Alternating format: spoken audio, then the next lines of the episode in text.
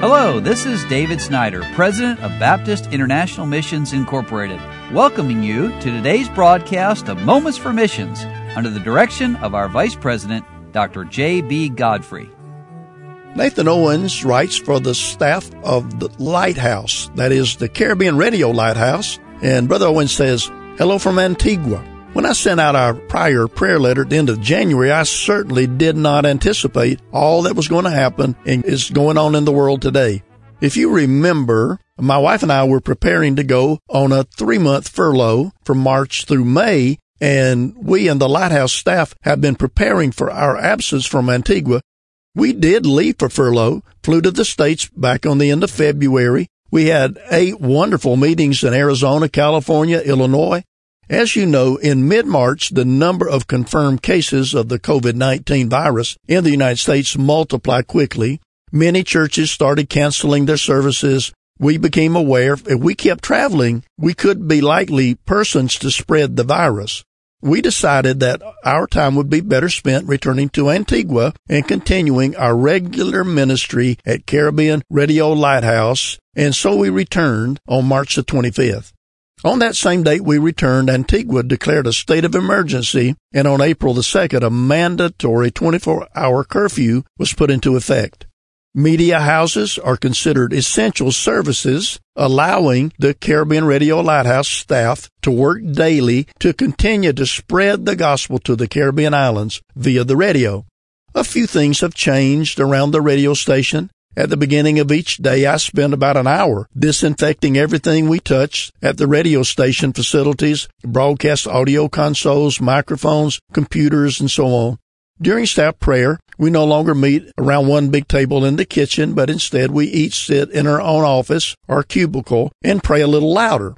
2 of our staff ladies, who usually ride the public bus to work, were able to take home old previously decommissioned computers, allowing them to work from home every other day, taking the projects back and forth to the Lighthouse on a memory stick. On the days they work, my wife Renee picks them up and drops them off at home, a 2-hour trip on these days.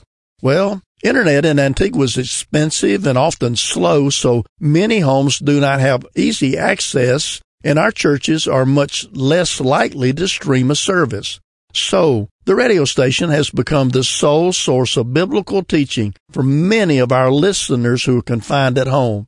Soon after the quarantine started, I was messaged by a Christian layman who asked if we could air a recording for his church members so that he could stay connected. Well, during the last several weeks, we focused our 90-minute call-in program on dealing with anxiety and loneliness, and the entire program has been filled with questions from listeners in regards to these topics and the virus as it relates to God's omnipotence in the end times. We've always aired public service announcements as provided by the government as long as they're not political in nature. Well, this pandemic has forced an unusual cooperation of the news stations. The Caribbean Radio Lighthouse has been able to join the COVID-19 press conference virtually and to air them for all of our listeners. Many of our listeners and even government officials have thanked the radio station for their role. We received a message from one individual watching the press conference, which said she noticed the demeanor of our representative was always cool and calm, and so she looked for Caribbean Radio Lighthouse and will listen online. We're doing our best not only to keep listeners updated, but also to find programs that assure them not to fear, but to have faith in God's will and in God's plans. Well, would you pray, dear friends, for Brother and Sister Owens and all the staff at the Caribbean Radio Lighthouse.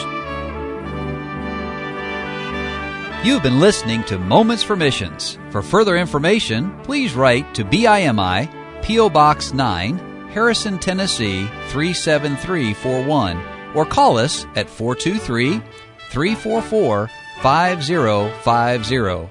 Or you can visit us online at www.bimi.org. Until next time, may the Lord richly bless you.